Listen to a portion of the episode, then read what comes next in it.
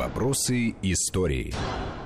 Здравствуйте. В студии Вести ФМ Гия Саралидзе. Рядом со мной Армен Гаспарян, член Центрального совета военно-исторического общества. Армен, приветствую. Приветствую. И Андрей Светенко, наш обозреватель, историк. Андрей, здравствуйте. Сегодня мы э, ну, продолжим начатый не так давно разговор э, о событиях 1991 года. Сегодня мы хотим поговорить о том, что, собственно, предшествовало событиям в августе уже. Да? Вот какова, какова была экономическая, политическая обстановка, что привело к событиям августа 1991 года. Было ли это неизбежным, как, каковы могли быть сценарии и так далее. А, давайте такую вот характеристику а, событиям, которые предшествовали. Да? Согласимся мы да, с позицией друг друга и дополним, может быть. Армен, давайте с вас начнем. Ну, это была а, действительно удивительная абсолютно эпоха, когда, по сути дела, коммунистическая партия Советского Союза являлась руководящей в стране и единственной и коммунизм был готовый и единственной идеологией, но при всем при этом, я не скажу за всю страну, но скажу за, я понимаю, сейчас потом последует э, очередной поток брани в интернете, за так называемую московскую интеллигенцию. Потому что при всем при этом, вот к 91 году, а я хорошо это помню, она была настроена, мягко говоря, весьма и весьма скептически по отношению к коммунизму как государственной идеологии. И глупо, в общем, отрицать, что действительно в ту эпоху проходили масштабные митинги с тем, чтобы э, исправить эту досадную ситуацию и убрать как бы вот главенствующую а, роль а, КПСС. Можно ли было избежать условно того, что произошло в августе 1991 года? Да, наверное. Но э, Михаил Сергеевич Горбачев в силу целого ряда причин а, прежде всего своей, э, своей психологической несовместимости вот с подобного рода а, политической задачей, конечно, это сделать не мог. А, а ухудшающаяся с каждым днем экономическая ситуация, это очень глупо отрицать, что действительно тогда ну, со многими, мягко говоря, экономическими показателями в стране было весьма и весьма прискорбно, только толкало весь этот процесс к дальнейшей эскалации, что, собственно, и произойдет в августе. Андрей. Ну, я, во-первых, значит, выслушал очередной, значит, мордой об стол интеллигенцию первым делом, да? Нет, обычно это меня потом распекают сотни, сотни тысяч человек, выходивших, выходивших, выходивших на Манежную площадь, это, так сказать, вот митинги 91 -го года, начала года, настолько интеллигенции вообще в стране, строго говоря, нет. Это общая ситуация, действительно, Гия, она была такая, что все э, все ругают, все всем недовольны, все понимают, что нужно что-то менять, и такое, то, что есть, долго продлиться не должно. Ну, я не знаю, Говорухин снимает фильм, так, так сказать, «Так жить нельзя», а Горбачев смотрит этот фильм, говорит, да, мне он очень понравился этот фильм, очень хороший, отличный фильм, так жить нельзя. Зазеркали в каком-то смысле, да, в этом плане все хотели перемен, и всем даже уже было понятно, в чем они должны были заключаться. Я вот в ежедневном режиме делаю эти рубрики, в том числе по газетам, да, там обсуждаются вещи, которые сейчас основа и ну, обычной рутинной экономической практики, инвестиции, там, вложения фермерские хозяйства. А у нас тогда, в 91 году, была ситуация, ну, как у Ильфа и Петрова, когда немое кино уже закончилось, а звукового еще не началось. И вот в, в, в эту паузу ведь ничего же невозможно было организовать вот, э, в полноценном виде, чтобы работали экономические механизмы, потому что, с одной стороны, разрешают, значит, законы кооперативной деятельности, э, там, частной предпринимательской, фермерской, и в том числе в сфере производства там, продуктов питания, а где брать сырье для этого? В той же государственной сети, да? Поэтому возникает вопрос, а где сахар, где э, зерновые, где кофе. А вот эти вот, кто выращивает поросят, они, значит, хлеб покупают в булочных, и, в общем, и все было это видно на каждом шагу. Абсолютный э, дезинтеграция. Но те, смысле. кто постарше, вспомнят э, знаменитый этот э, прожектор перестройки каждый день после программы «Время» выходивший, который непосредственно вот об этом в ежедневном режиме ну, рассказывал. Мы, мы вообще вот ведь... сейчас находимся в ситуации, очень редко в нашей программе, когда все присутствующие в этой студии, в общем, достаточно хорошо помнят 91 год. А, вот мы сейчас... Пожалуй, впервые. Да, ну, ну, может быть. А, в мы сейчас говорим, да, то, что происходило в Москве. Не а, только, я-то про, я... про, про, про поросят не, ну, это не в Москве. Нет, про поросят нет, но э, интеллигенция московская, вот эти многотысячные... Да в Питере тоже самое, Многотысячные в Питере, да согласен. Нет, но дело в том, что... в республиках надо говорить. Я вот в республиках, я хочу напомнить, что в 91 да. году вовсю уже война в Карабахе. Это война тема... в э, Осетии, в Южной. Э, столкновения на этнической почве. Уже Средняя Азия сред... спокойно. Совершенно верно. Этнические там столкновения. Не, уже события Прибалтики Как, как были. он говорил, да там за клубнику, клубнику на, на базаре вы как бы на... пытались. Вот Я... Ведь... бездеятельность и, невоз... и неспособность федерального центра вот, решить вот эти вот, локальные конфликты. Вот о чем. Не... Ведь невозможность совершенно очевидно, что там с конца 80-х годов э, элита, а я видел это своими глазами в той же Грузии, они были растеряны они не, они не понимали, а куда, собственно, э, им вести, что делать. Они э, хватались то за одно, то за другое, да, э, за какие-то, пытались найти в речах Горбачева какие-то путеводные звезды, ну, там, вот, куда э, двигаться. В Степанакерте люди выходят с портретами Ленина, значит, просят э, присоединиться к Армении, да, в Баку, так сказать, ну, примерно то же самое, с апелляцией к центру, да.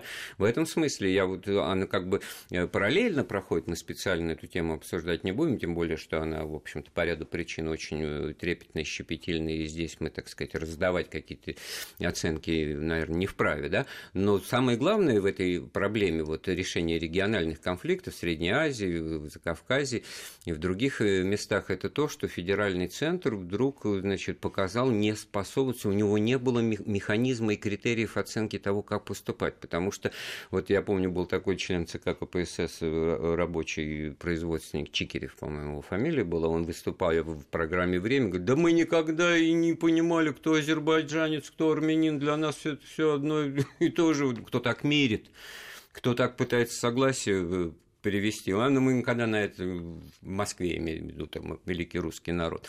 Вот апеллировать некому. Получается, что в других крупных республиках республиканские власти принимают законы о приоритете республиканских законов, и вообще начинается эта ситуация, при которой, а мы всесоюзные здравницы, вот мы на этом проживем, а мы всесоюзная житница, а мы на этом проживем, а мы всесоюзный там металлургический цех, мы на этом проживем. Зачем нам кормить кого-то? Да, вот, да, это, вот, вот, это, вот это вот слово кормить, да. все, а это, это вот логично, все, друг, друг, все считали, что они кормят. Да, на Украине это звучит, на Кавказе всей это звучит. политики, которая проводилась на протяжении 74 лет советской власти, когда абсолютно сознательно размывалась национальная и наоборот поощрялась интернациональная. Поэтому тот пример, который э, привел да, только вот что Андрей, вот, это классика жанра, да. потому что вот абсолютно точно, я это хорошо помню, что в Москве даже школьники на уроках политинформации, несмотря на то, что в географическом атласе показывалось, да, как кто должен выглядеть, в принципе, в рамках единой страны. Ну, там не... в национальных костюмах. Да, в национальных костюмах. Но не могли ответить на простые вопросы, а в чем, собственно говоря, а, претензии друг к другу, потому что в рамках школьного курса, естественно, что это все, если когда-то и подавалось кем-то, то это могло быть только в рамках там тюрьмы народов э, царской империи, а у нас в Советском Союзе этого не было, и ладно бы только школьники. Но и учителя не могли ответить на эти простые вопросы. И даже самые продвинутые журналисты из газеты «Совершенно секретно», только появившиеся тогда, тоже путались, в общем, в трех соснах, потому что и для них это стало гигантским потрясением. И вот в, в этом смысле, конечно, вот не трогай, так сказать, лихо, да, не буди лихо и будет тихо, да, вот как бы вот интерес к национальному, интерес к национальной культуре, подчеркивание, вот для в детском возрасте, это, это даже не конструктивно. Я помню сыну своему, которому был тогда 10 лет, да, я вдруг задал вопрос тоже проникнутый, а ты знаешь, кто ты по национальности? Потому что у нас в семье никогда. Вот, так подумал, он говорит, я, наверное, москвич.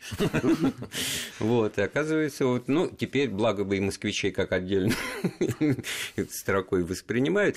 И помножьте вот эти вот все настроения и взаимные обиды, и как бы э, надежда на то, что в одиночку проживу лучше, так сказать, оставьте меня в покое, на усугубляющуюся экономическую я, я бы еще вот о чем сказал. На то, что карточки... При том, что национальные элиты да, в национальных республиках в растерянности, они действительно не понимают, как и что делать, их подпирают еще и националистически настроены. И они да, очень уже? быстро найдут ту самую единственную верную дорогу ну, по да. расколу вот этой да. общей конструкции. Да. И, и, это, и это было тоже видно, а, да, как усиливается влияние националистических да, там, партий, движений, народных фронтов и так далее. Они по-разному назывались, но, но это Прибалтике, да, Кавказ, на Сред... в Средней Азии, э, причем это э, очень часто да, там имеет, если про Среднюю Азию говорить, и, еще и клановость э, определенная и так далее. И все это вот, если вот характеризовать одним словом 91 год, да, и вот все, что 90, 91, все, что предшествует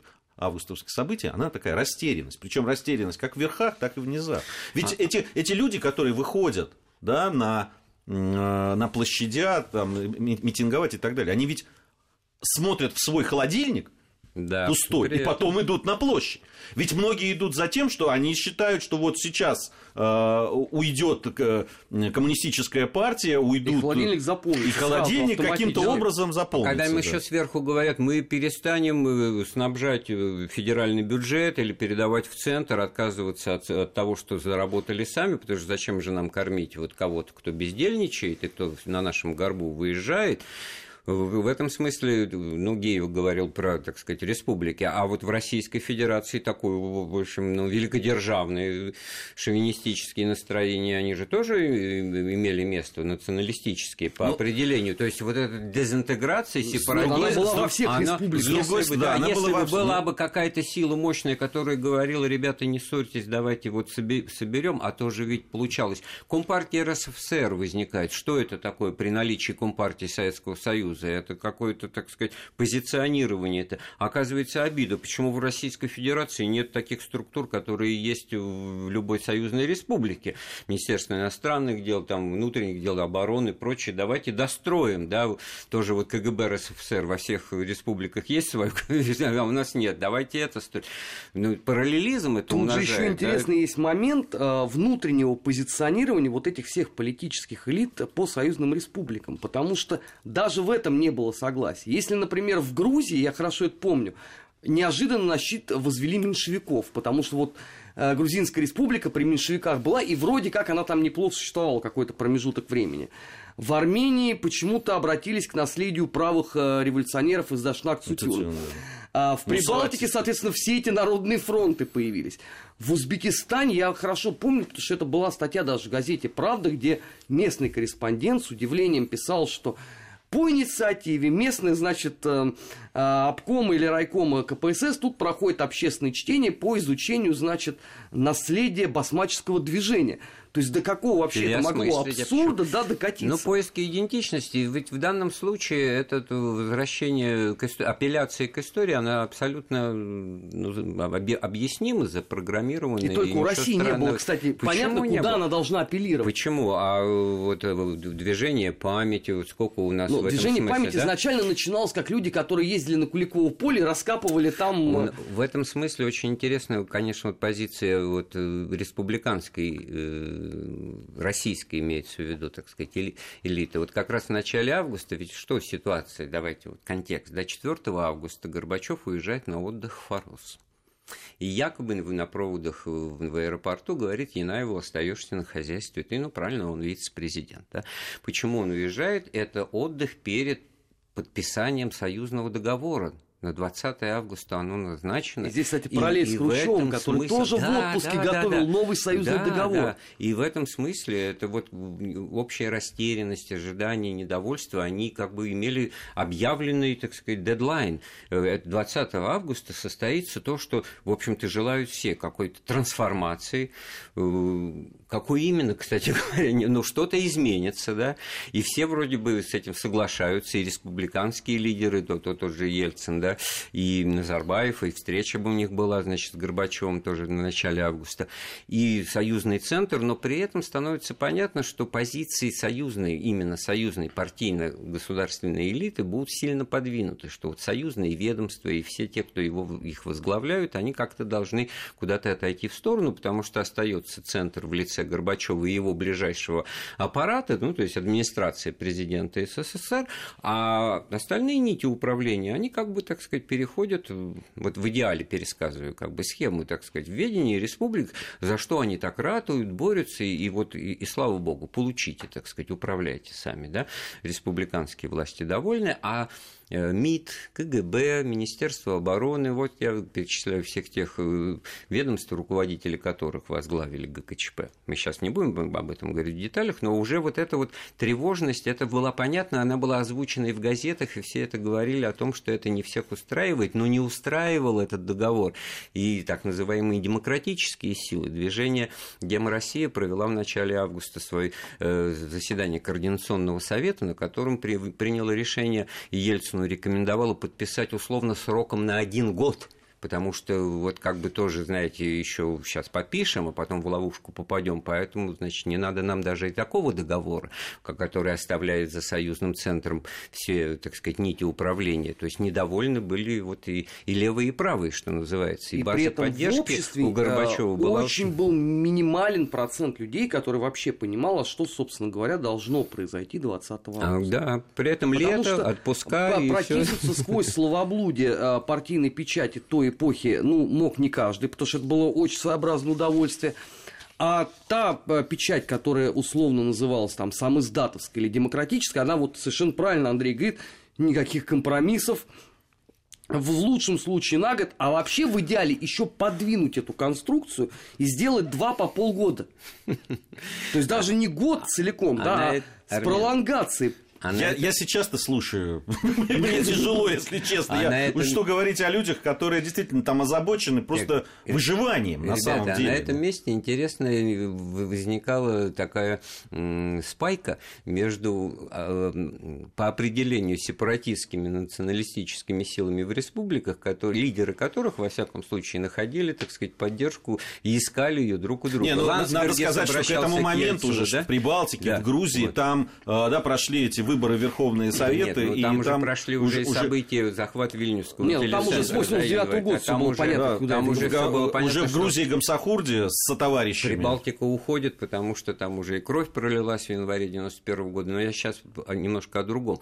Кому Ландсбергис, э, руководитель Литвы, вот первый правитель, там, независимый уже условно, обратился к Ельцину за поддержкой. Поддержка была оказана, так сказать, солидарность и прочее. Вот это очень интересный момент, ушедший сейчас, он не просматривается, когда объективно э, силы вот такие национально ограниченные интересами своей собственной республики, своего вот домика уютного, как в Прибалтике или там, я не знаю, украинской хаты мирной и так далее, Блин, они, находили, они находили общее, так сказать, потому что общий, общий противник у них был в лице вот персонифицирован, даже демонизирован в лице вот этого союзного центра, представленного не Сталиным, не Брежневым, не Хрущевым, а Михаилом Сергеевичем Горбачевым абсолютно, так сказать, на должность, так сказать, деспота и диктатора вот здесь, вот здесь, мне, мне кажется, наоборот. важно вот сказать, какой, да. Э, э, важно на два еще вопроса ответить по поводу того, что происходило, в каком состоянии находилась э, армия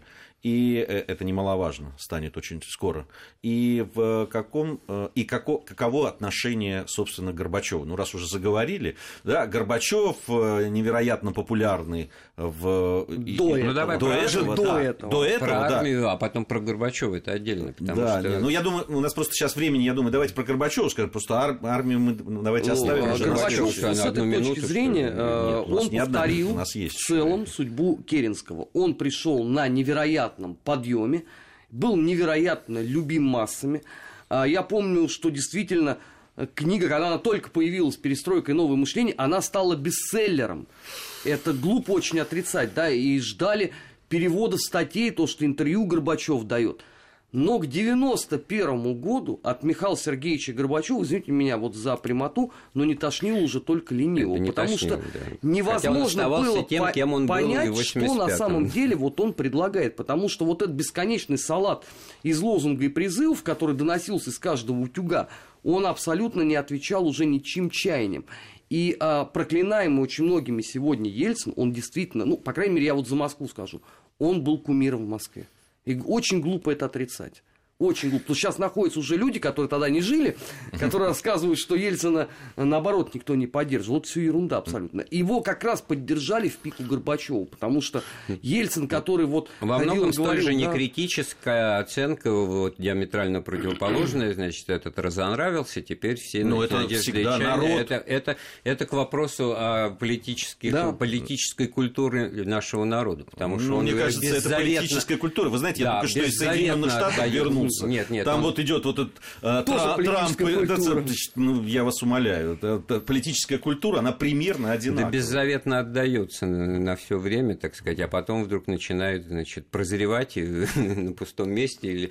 Тут ведь что интересно, ведь начиналось все у Горбачева не с призывов к перестройке, к тому, чтобы что-то сломать, не дай бог, или поменять, а ускорение, ускорение социально-экономического развития, раскрытие потенциала социализма он пытался войти в воду, которую мы, значит, высушили в 1968 году применительно к Чехословакии.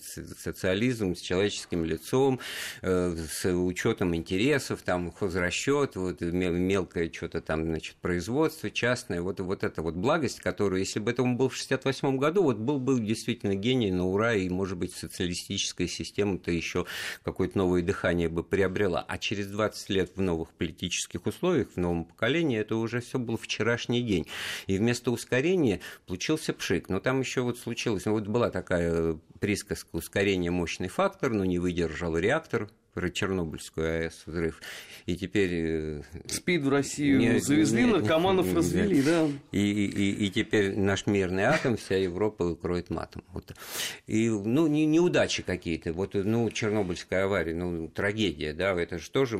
Кто-то, может быть, мистически это воспринимает, кто-то, может быть, конспирологически, но это тоже очень повлияло. Самое интересное, что вдруг э, первые-то 2-3 года действительно какой-то прирост производства, там, рождаемость стала увеличиваться, что-то какие-то... Энтузиазм, э, энтузиазм, да. А потом это все уперлось в необходимость, ну, продолжение. А продолжение можно было э, найти только изменяя модель экономического существования. Занимаясь да? демонтажом всей да. конструкции. И, и здесь это вот, в общем-то, Михаил Сергеевич понимал, но как это осуществить, поэтому здесь надо как бы переодеться в другие одежды и сказать, сейчас, сейчас мы будем ломать, а мы не ломатели, мы строители. Значит, вот то, что есть, мы оставляем, и еще над этим что-то настроим. Ну, ну курятник какой-то получается. Поэтому, возвращаясь к экономической составляющей лета 91 -го года, с одной стороны, плановая система, никто ее не отменял, предприятия работают по имеющимся планам, и как это раньше было они выпустили какую-то продукцию, рабочие 5-20 пошли за зарплаты, не имея в виду, куда эта продукция ушла, как она реализована, востребована и так далее. Но так работало централизованно, так сказать,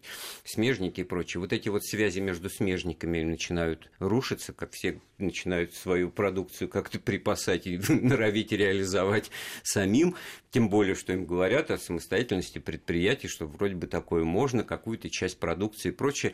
То есть, вот еще раз говорю, не мое кино уже, так сказать, не существует, а звукового еще нет.